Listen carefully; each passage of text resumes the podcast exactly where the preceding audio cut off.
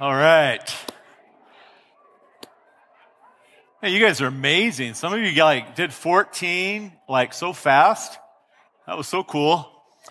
All right. Well, hope you met someone and perhaps you welcomed someone that's kind of new and made them feel uh, seen and known. So it's great to have everyone together today. Good to see you. And uh, man, these last couple weeks, I know you've been blessed. I'm so thankful for uh, Tim and Brian and their faithfulness to God's word and, and uh, feeding us and leading us. So uh, it was a good break for us. But I'm glad to see all of you. And as Gabe had said, if you're a guest, whether in the room or online, we really are glad that you are checking things out. We want to welcome you. But um, I want to say a big thank you to our great worship team, the musicians, technicians. You guys did a great job today. And they just faithfully, week in and week out, are bringing us to Jesus and lifting up lifting up the name of Christ. That's what it's all about. And so I'm so grateful for the team that, uh, that we're working with.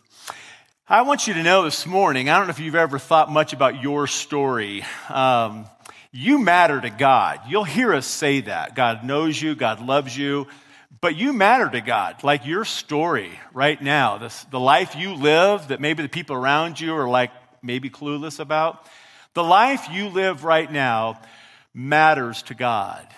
And the life you live right now not just matters to him, but he, he's instrumental. Like he's there. He's active. How many of you feel God's presence with you in your life right now? Anybody? He's not like waiting over here on Sundays, uh, hoping you'll show up and, you know, tag in with him. He's with us all the time. If you don't yet know Christ, I want you to know that's one of the beautiful things about a relationship with God is that Christ is with us, Christ in us. His grace is sufficient. He's always with us. Check this out. You have not been one place this week that God wasn't with you.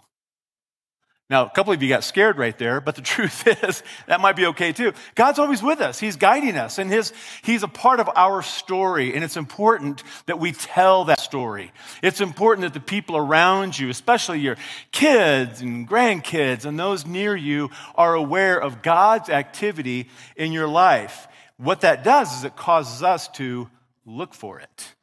It causes us to pay attention we're going to be in an Old Testament book now for a few weeks. This is history. This is a history section of Scripture. We started uh, in the late fall. We did several weeks in the, in the book of Ezra. We learned quite a bit about this, this, this individual named Ezra, who, by the way, wasn't a prophet. He's not in the prophet section, he's in the history section. Right next to Ezra is the book of Nehemiah. And that's where we're going to spend some time. Nehemiah, as a history book, is telling the story. I believe it was written by Ezra, more than likely, telling Ezra's story. I'm sorry, Nehemiah's story. But that story has impact for us because as we hear about the faithfulness of God to his people, uh, to the mission of God, but even to the individuals like Nehemiah, his family, uh, the nation that he was leading and, and instrumental with, we, we didn't realize that God is, in fact, a part of our story. And we have a, we have a story to tell. We can, we can pass on this history. I hope you're sharing your stories. Uh, if you're on the younger side of, of whatever that means, ask questions of those older than you. Ask them questions. If you're on the older side of whatever that means, and we're not making any lines here, just so you know, I'm done with that. But if you're like on the upper side, then tell your story. You know, grab the great grandkids or, or grab people and, and share coffee. Initiate it. Don't wait for someone to say, hey, please tell me. Just initiate, hey, can I buy you coffee? And go have coffee and talk about life and tell stories. And how many of you know your parents' first job? Oh. How many of you know your uh, grandparents' first car? They didn't have cars back. Yeah, they did. Okay, we're not that old here. Stop that. All right, telling the story, hearing the stories. When we read a history book in the Old Testament, we're hearing a story of God's activity. I want you to begin to see God's activity in your life today. And maybe it's not about how you bought your first car or what that first job was like, but that's good practice in telling the story of what God is doing.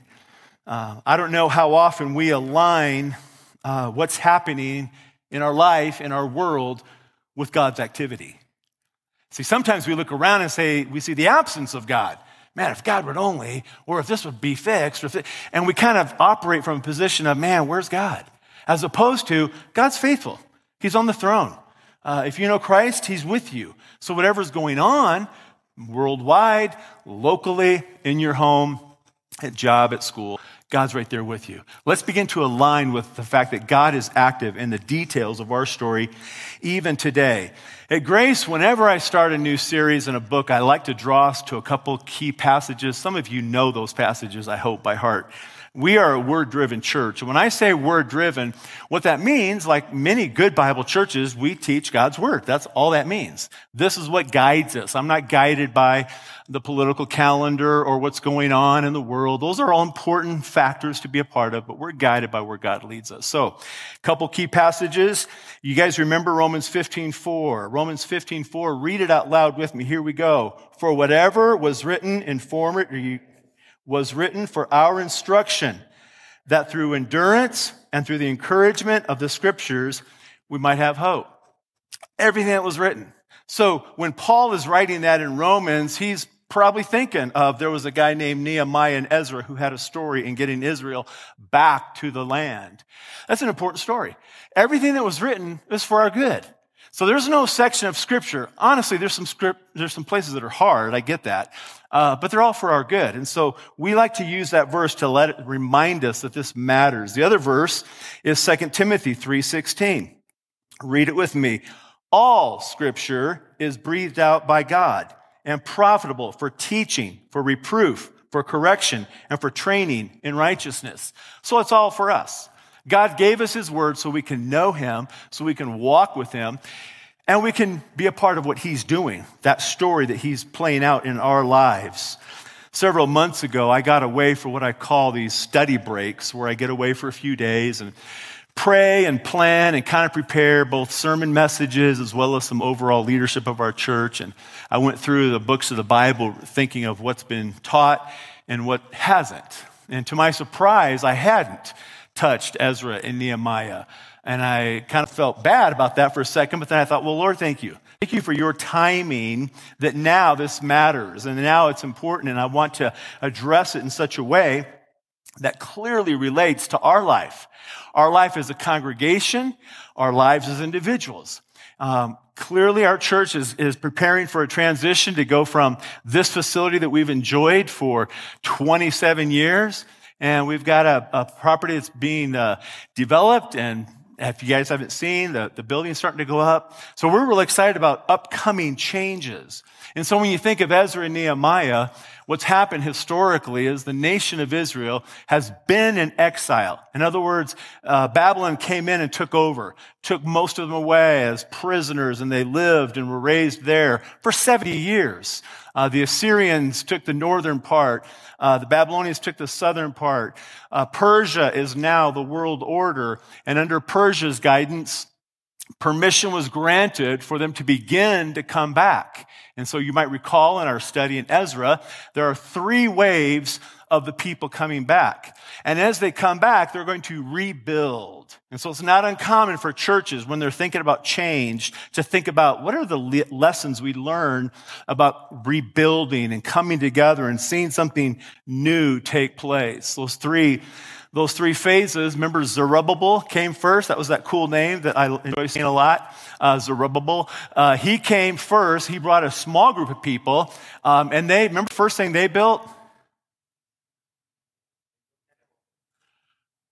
Before the temple? Am I hearing it? You're all muffling through your, your mask. That's what's going on here. Yeah. Hold the mask down and say, altar. There you go. Thank you. Yeah. So they built the altar first. That's the very first thing they did. And it's like you have this worship in the very opening chapters of Ezra. It's like the first thing they do when they come back. On the place where the altar will be, and the temple that's been destroyed, in a city that's been destroyed, they started with the altar. Ezra shows up later, and Ezra brings another wave of people. They uh, rebuilt the temple. Now you see the temple being rebuilt, and, and you see this, this, this activity of God's works playing out. Um, I'm looking for my notes to make sure I get the dates right before I say them. By the way, there's notes online if that's helpful to you, um, and they have the dates there.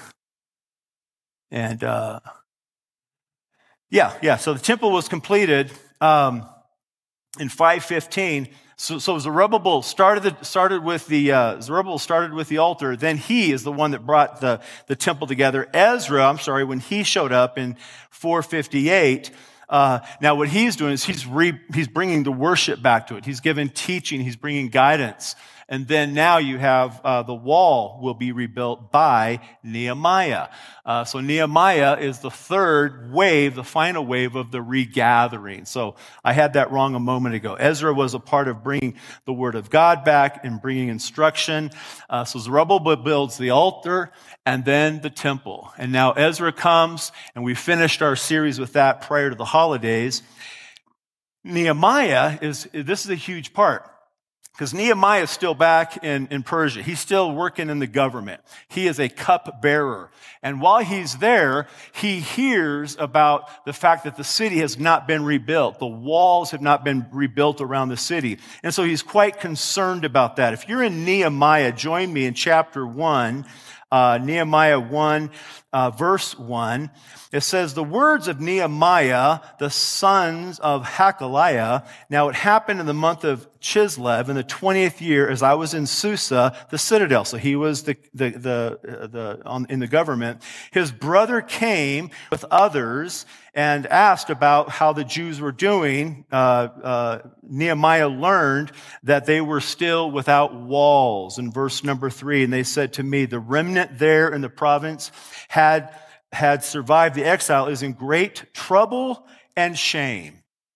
So people back home where we haven't gone yet, our homeland, there's people there and they're in great trouble and great shame they bring out. Uh, the wall of Jerusalem is broken down and its gates are destroyed by fire. If you remember in Ezra chapter 4, uh, when they were starting to rebuild things, uh, they were stopped and they got discouraged and they never came back to that. Um, and so now uh, we learned about some of the other prophets, Haggai, even Malachi, the prophets address this time and the heart of the people and their discouragement and the lack of going forward. Nehemiah hears this. So the context is super important. And it's important before, as we study a context of a story like this, to realize that you too have a context. We have a context. We live in a time that, you know, they'll be talking about this time for a long time, right? Uh, we live in a unique time. Uh, just as our parents and grandparents, there was uniqueness about their context. In the time we live, God is active. God has not forsaken us. But that doesn't mean there's not some trouble on the horizon. Doesn't mean there's some things that don't look good and aren't setting well. So please know context isn't just a, a history lesson uh, particle. This is part of our life as well. So in this context, we see that Nehemiah has heard about back, back in Israel, back in Judah. He's not been there yet. Uh, the walls have never been uh, rebuilt. Ezra has been there for like 13 years at this time. And so look at verse number four. At Nehemiah's posture. This is a real critical part of our, of our lesson today. We're just going to go through chapter one and a few verses in two, hopefully. But this posture, he says, soon as I heard these words, I sat down and wept and mourned for days. And I continued fasting and praying before the God of heaven. You see, don't, don't go over that too quickly. He's going to quickly go on to a prayer, but, but stop there for a second. He, for days, there was a season of time, he was overwhelmed. Uh, emotionally, it hit him. My, my homeland is not protected. The walls in, the, in this era of time, walls today is a tough language to discuss, but walls then are what protected the city. The walls gave the city their identity. It's who we are. God has blessed us. He's given us this. So you had walls to protect you, uh, both militarily, but also as a part of you, who you are as a people and as a nation specifically of, of the people of God. So the wall mattered. And he's realizing, wait a second, they've, they've rebuilt the, the temple and the altar and the people are gathering. But please understand this, and I want to make a kind of an overarching statement here about the people. Just because the captivity people are coming back doesn't mean they're coming back to peace. It's not like, wow, it got weird. We got, we left for 70 years. And by the way, 70 years is a lifetime. These people weren't living 900 years like Methuselah and those guys. There's people that are coming back that were never, have never been to Israel. There are people, including Ezra, who I think probably was born during that time. He's not coming back as a 110 year old guy. So when Ezra came back, and now even Nehemiah, we're going back to a place we've not been, but that's ours. God's blessed us with that. When they go back, it's rough. The political situation, they're still under the hand of the Persian uh, world power. So please understand that they're not coming back and, hey, it's good to be back and it's all good. Let's build our temple and everybody just love each other and let's do life. It's still hard. There's still challenges. I think one of the mistakes the church makes is mistaking life now as a follower of Jesus Christ as heaven. Aren't you glad this isn't heaven, everybody? I mean, it's good. And if you live in Flagstaff, we're pretty close. Uh, it's pretty good here. But it's not heaven. It's not going to be all right. It's not going to be perfect. There's going to be constant challenges. They were still living under a hard iron fist. However, they were free to go back home and begin to live out some of their beliefs. So it matters. But please understand the posture that got him was wait a second, so our city isn't even complete yet? He mourned. I think this does three things it reflects humility. I think our posture. Are we arrogant? as followers of Jesus? Are we arrogant as Americans? Are we arrogant because of the job or our last name? Do we bring a certain overconfidence? Or is there humility that says, God, I know you're working. I know you're doing some good stuff, but God, it kind of hurts right now. Or God, I'm kind of, I'm kind of burdened by something. There's humility. I think it reflects conviction.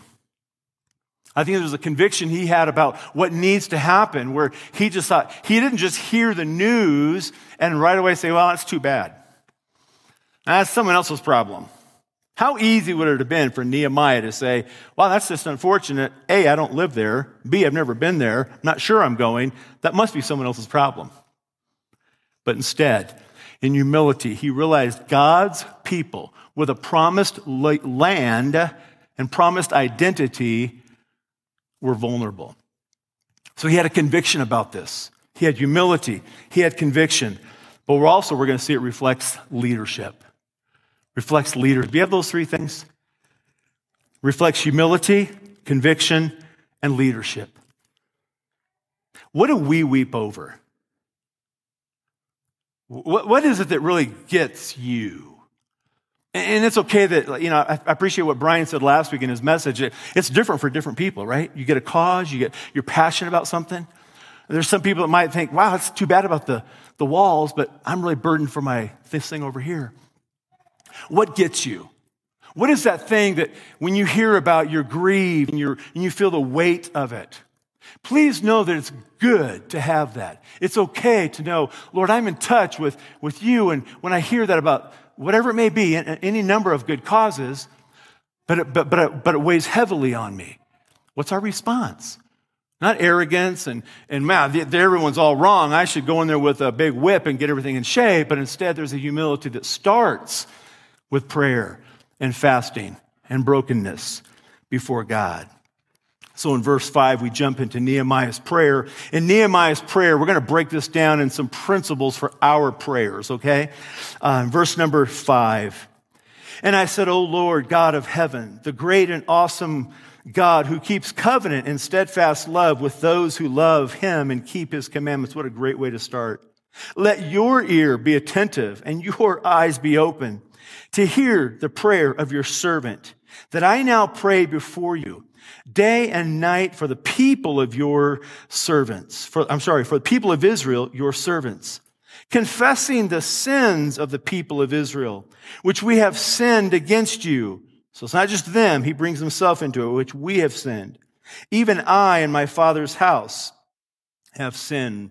Verse seven, we have acted very corruptly against you and have not kept the commandments, the statutes, and the rules that you commanded your servant Moses. So please understand, the, the, the exile's kind of over. Yeah, there's still a world government that's over them, but they're, they're home. They're coming home. Many have already come home. Many people, by the way, will never come home. Many people will stay in Babylon. They'll stay in different places, and they never made the trip home. But as a people of God, he's saying, Dear God, please hear our prayers, because we're not doing good. I've said it before, I'll say it again. It's okay to admit we're not doing good. Whether it's our sin and we're, we're dealing with it, or whether we're just saying, I am a hot mess right now.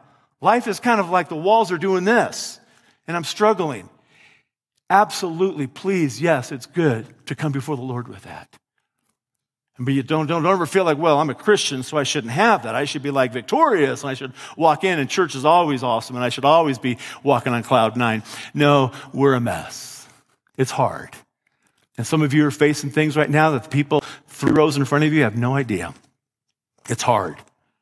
And it's okay. We come before God. and We say, God, would you please hear my prayer? Couple things about prayer I want to point out in this amazing prayer, and it'll go through the end of the chapter. Uh, the first thing I notice is it's, it's the principle of praying the Lord's Prayer. You're like, the Lord's Prayer? Jesus wasn't even there yet. You remember what Jesus said in the Lord's Prayer? We begin by acknowledging God. When you pray, when we come to God, we start with Him. Don't start with you. Don't start with, well, God, here's what I need and here's what's wrong. He wants to hear from you. Start by acknowledging Him. That's who God is. Uh, he says that in the very first verse, uh, uh, verse five. Oh Lord, God of heaven, the great and awesome who keeps covenant. God, God, you. I'm coming before you. The Lord's Prayer opens when Jesus teaches them, Our Father in heaven, hallowed be your name. Your kingdom come, your will be done. God, I start with you. Your name is holy. And don't look at God as a simple little answer over here that you can tap into once in a while. We worship God when we start by acknowledging Him. We see a principle here of praying the Lord's Prayer. We also see praying without ceasing. Uh, he prayed for days. Um, in verse 4, when he, when he, his posture, as soon as I heard these words, I sat down and wept and prayed. In verse 6, he says, I now pray before you day and night. So Nehemiah didn't hear this horrible situation and come before God and say, God, man, we got this deal and I'm bummed about it. If you can fix it, if you can step in, if you could help, that'd be great. I need to get back to work, but thanks. He didn't do that, did he? There are times when we go through seasons um, that require unhindered devotion and attention in the matter of prayer. To pray without ceasing, as Paul instructs us in 1 Thessalonians 5.17, you, you, clearly understand that doesn't mean you walk around with your hands folded and your eyes closed, walking into things while I'm praying. No, that's, that's odd. Don't do that. What it means is I'm in a position to always pray. And I'm always mindful. And I'm prayerful. Honestly, gang, I'm prayerful with some of you. We have conversations in the hallway. And I'm praying right now. God, please help me not, or please guide me. We pray as we go in meetings. We pray as we, as we're doing life. But this right here is a season when it's like, I'm just going to stop everything. I, I need to stop everything. I need to clear my calendar. I need to not try to do 14 things. And right now, God, I'm just begging you. I'm coming before you, praying without ceasing. There are seasons, and some of you have experienced that. It's good. It's good. Give yourself permission to, to spend a little more time in the car. Do another couple of laps because you're still praying. That's okay. They'll be, they'll be waiting for you when you get home. Continue praying. There are seasons when we need unhindered devotion and attention in the matter of prayer. Also, we see prayer as an advocate. We see here that he, he joined his people. He prayed on their behalf. We pray as advocates. We come and we pray for someone else. We bring someone else's matter. We feel their pain. We feel the struggle and we, we, we, we take it. God, I'm coming on behalf of. Church, can I encourage you? One of the biggest blessings you can have in this building and with each other is to pray for one another, like regularly. Be mindful of people near you. Be mindful of people in your small group, of the people that, that you do life around, and, and just be praying for them. Bring before the Lord uh, their burdens. He says in verse 6 For the people of Israel, your servants, confessing the sins of all the people. He, comes before God on their behalf. We stand with others when we kneel for them. And we need that as much as we ever have. Standing with others as we kneel with them. Ezra did that in chapter 9, verse 6 and 7. Oh my God, I'm ashamed and blush to lift my face to you, for our iniquities have risen higher than our heads. Our guilt has mounted to the heavens, praying on behalf of others. Notice too that Nehemiah owns the sin. He's not just saying, well, they're a mess, Lord. You know, good luck with that. Could you do something? He's like, God, we're broken, we're humbled before you. Can I take just a moment and pause and say, what about this issue of sin in the believer's life? See, we often think of sin as out there. We think of sin as that really messed up person who's made nothing but horrible decisions. Paul in Romans 7 says, Man, I'm dealing with it.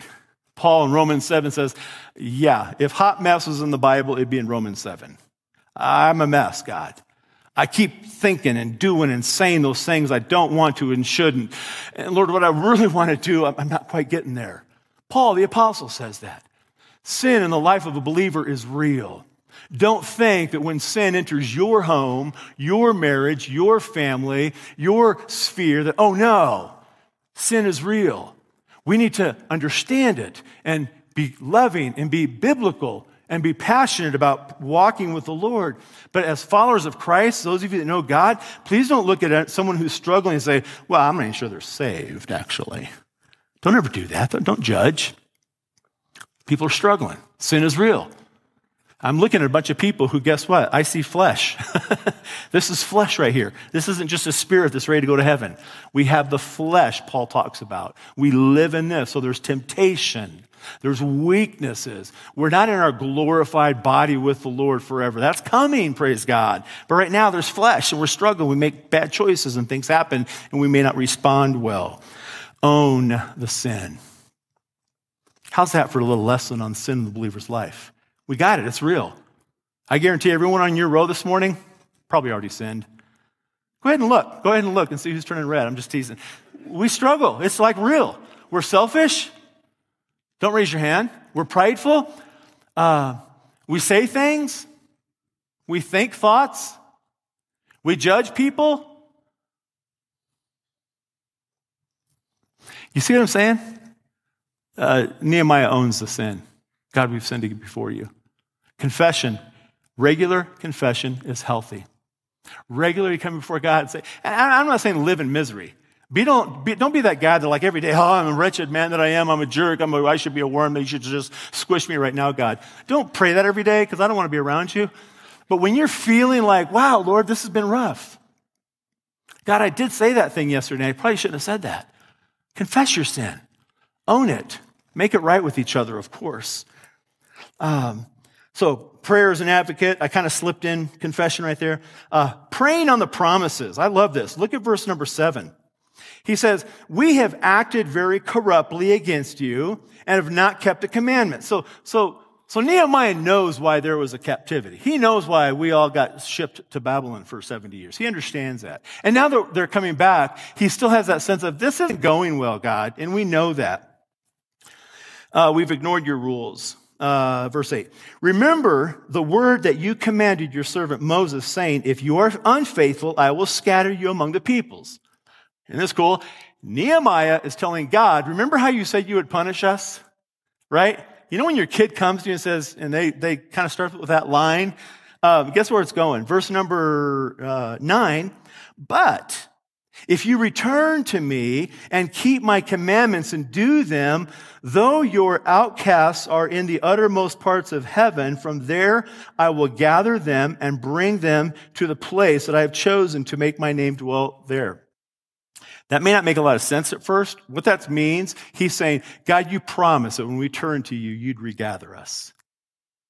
He's praying on the promise of what he knew God had already said. And this is like the Mosaic covenant, right? The law, you do bad, there's going to be punishment. You do good, there's reward. That's an Old Testament theology that looks really different in the New Testament, but there's some principles. And so the judgment was, we sinned against you, the people are taken captive. They were under discipline. Now we're coming back. And he says, God, remember when you said that you would gather us? Praying on promises. Praying based on what God has made clear. We too can approach God based on His word, on His promises. Um, one example is the promise of peace. Brian talked about this last week. Not a life of ease and perfection and everything's ordered, but a life of peace with God. Do you realize no matter the mess, no matter the hardship, no matter the, you can have peace with God? That's a promise of God. You may feel horrible, but I know I've got peace with God. And so I know that peace with him is going to get me through peace in perhaps a circumstance. By the way, that's probably the most important truth. I don't want to skip over that. Peace with God. We don't have peace with man because we're good people. We don't have peace with each other because we're above average. We have peace with God first, and that's what drives and motivates and, and encourages and informs the rest of our life. As Brian brought, again, this, I keep referencing the last week's message on peace. Do you have peace with God, by the way? Do you know you have peace with God? There was a time in your life when you said, Yes, God, I know who you are and what you did for me. I believe what you say is true about me. I come to that cross and I realize what you did on the cross, you did with my name on your mind, on your heart. That's peace with God. Lord, you did that for me. So I receive that. I step into this. I receive that as, as, a, as a new life, a new identity. And now I find myself with you, Christ within me. To have peace with God isn't how well we're doing in life. Do we have less problems, more problems? That's not peace with God. Peace with God is knowing He loves you. He died on the cross. Jesus took your place. You've received that. And now you live in a messy world with peace of Him please know that you can have that. I don't assume all of you in this room do, or those watching online. This is a statement, an act of faith to step forward and say, I want that peace with God. God, I come to you on your terms, not mine. I bring my mess, I bring my confusion, I bring my questions, and I come before you and receive the gift you've given to me. That's how we have peace with God. So that's one of the promises. There's a lot of promises on which we pray upon. There's promises to guide us. The promise of the Holy Spirit. When you pray, the Holy Spirit's with you. Uh, when, when, when it says in the New Testament, uh, greater is he that is in you than he that's in the world, that's a promise you pray upon. So think about the promises that we can say, God, you said in your word, and that's how we, that guides our prayers. Um, I like what Spurgeon said. Nothing pleases our Lord better than to see his promises put in circulation. He loves to see his children bring them up to him and say, Lord, do as you said. We glorify God when we plead his promises. Don't ignore what the gift that God's given you. Claim it. God, you said, and God, your word promised. We have a hope in heaven. That's a promise you pray upon. God, this mess I'm living in, I know it's going somewhere. I'm looking forward to that day. You start with that. You pray upon that. Next, praying by faith. In verse 10, we pray by faith. He said, they, they are your servants and your people. So he's acknowledging a truth. These people, they're yours, whom you have redeemed by your great power and by your strong hand. O Lord, let your ear be attentive to the prayer of your servant and to the prayer of your servants who delight to fear your name, and give success to your servant today. And grant him mercy in the sight of this man. He's about to go before the king. He says, Now I was cupbearer to the king. He prayed in faith when he said, God, these are your people. This is your mission. Nehemiah was not saying, You know, I got this weird idea, God. Stay with me. All right, there's people that don't have a wall. I'm thinking I could maybe be helpful. I have some resources. Uh, let's do this. He said, God, these are your people. This mission is bigger than me. This cause is greater than anything I'm a part of. This is yours. We pray by faith when we say, God, yes. Yes, you can. Yes, you will. When he says pray for success, it's not a monetary successful. Uh, he's saying, God, guide these next conversations. We need to pray by faith. Pray in such a way that says, God, I believe you're doing this thing in my family's life right now. This job that we're looking at. God, I'm trusting you. Don't look at God like he's angry and mean, has a big bat and just wants to pounce you. Say, God has blessings. He's got promises. God, I'm trusting you for what you have. Pray, pray with faith. So it's cool. You see the, you see the prayer answered. Uh, in chapter 2, it says in the month of Nisan, in the 20th year of King Artaxerxes, when wine was before him, I took the wine because he's a cupbearer and gave it to the king. I had not been sad in his presence. And the king said to me, Why is your face sad, seeing you are not sick? This is nothing but sadness of heart. Then I was very much afraid.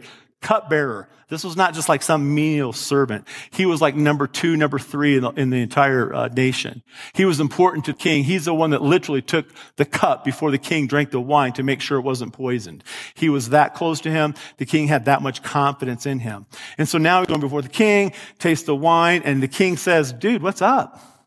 Why the sad face? He says he was fearful. You don't, you're not sad in the king's presence. If the king doesn't like your countenance, off with the head. This wasn't like light, lightweight stuff. So he says, Oh, man, I'm, I'm fearful now because the king noticed. But then he said, Let the king live forever. Why should not my face be sad? When the city, the place of my father's graves, lies in ruins and its gates have been destroyed by fire, then the king said to me, What are you requesting? So I prayed to the God of heaven. Did you catch that right there? The king says, Man, what do you need? I prayed to the God of heaven. He didn't like stop, say, I'll be right back. I'm going to go to my closet. I think this is what I just mentioned a minute ago. King says, What can I do for you? And he's like, Okay, God, how do I say this? God, what do I say? I've been spending some time with you, weeping and fasting, and now's my chance. So, he, what are you requesting? So I prayed to the God of heaven, and I said to the king, If it please the king, and if your servant has found favor in your sight, that you send me to Judah, to the city of my father's graves, that I may rebuild it. He put it out there. That's the request. So the prayer back here, the mourning, the weeping, it all culminated It was like, I got an opportunity. I'm in front of the king and he just asked me. And so he said it. Look at verse number six. And the king said to me, with the queen sitting beside him, How long will we be gone? And when will you return? So it pleased the king to send me when I had given him a time. Quickly, let me just point this out. Prayer matters. Prayer works. We pray with faith. We pray on promises. We pray because we trust God. Look what happened. The prayer was answered. The prayer was answered. It's like, wow, God, God, you're doing something. God's showed up. He's engaged in this, in this process. And so, because the prayer was answered, we now have some lessons we can learn.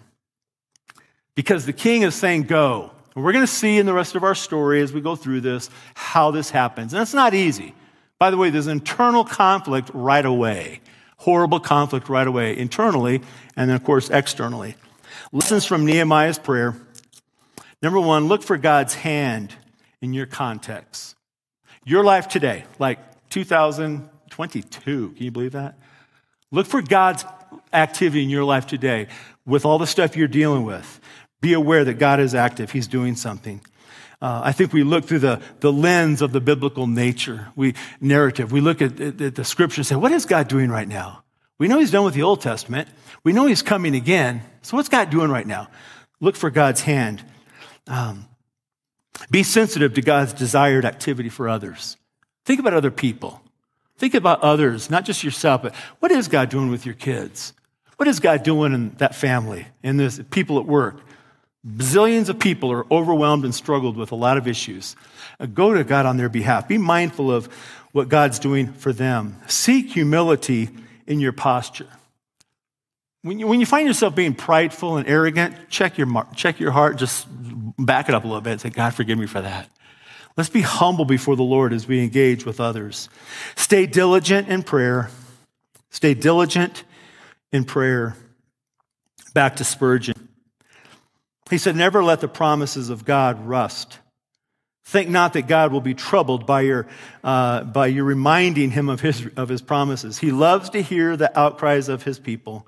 It's his delight to bestow favor. He is more ready to hear than you are to ask. The sun is not weary of shining, nor the fountain of flowing. It is God's nature to keep his promises. Therefore, go at once to the throne and ask God for blessing. Stay diligent in prayer. And then lastly, when God answers, get up and go. And that's what we're going to see in the rest of the book. God answered his prayer. What troubles you? What's on your heart? What's that prayer list? What's that thing that, that you're weeping about now? Bring it before the, before the Lord. And when he answers, we get up and go. Let me pray for us. God, we're grateful for your word and we're thankful that the lessons we learn, even in, a, in an old historical book, we see a, a man who's going to step into leadership. We're going to see you uh, come around him and, and just, just pave the way. Financially, you're going to resource this trip. Uh, the, the building, the people that will be involved, There'll be some internal conflict and there'll be some challenges, but God, we're going to see how you use this one individual who said, God, my heart is broken for this. Lord, there are people in this room, there are people watching right now that have a heavy heart for something. And Lord, perhaps you're drawing them to that for them to, to come before you and to plead for your mercy and to ask for help and, and to listen to what you would say. So God, thank you for your faithfulness to us. Thankfully that you love us and that you make prayer what it is, that we get to come before you. You're not, you're not burdened with, with time. You're not taxed by our time. Honestly, God, even as I stand in this moment, I'm aware of the clock. I'm aware that people are ready to go. We're going to do another song and we're going to, we're going to make our way out. And that's kind of what we do. And that's good, God. But, but Lord, when we come before you, there's no clock that needs to run. Lord, you as a father await for us to jump before you and just sit on your lap and talk as long as we can and hear from you and bring these promises and talk about the faith struggle. Talk about the mess. Talk about our love and our hurts. Lord, may we, your people, from this first chapter just lean into that prayer and say, God, break our hearts for what breaks yours. Help us see the, the neighbor as you see the neighbor. Help us be aware of our culture, of our context, of our season, of our, of our climate in this, in this weird time that you've put us. God, this is where you've put us. So, God, may we be mindful of what you want to do and, and, and, we ask and we beg that we can be active participants in what you want to accomplish. So bless your people, God. Thank you so much for your word and the privilege it is to study it together. We ask this in Jesus' name.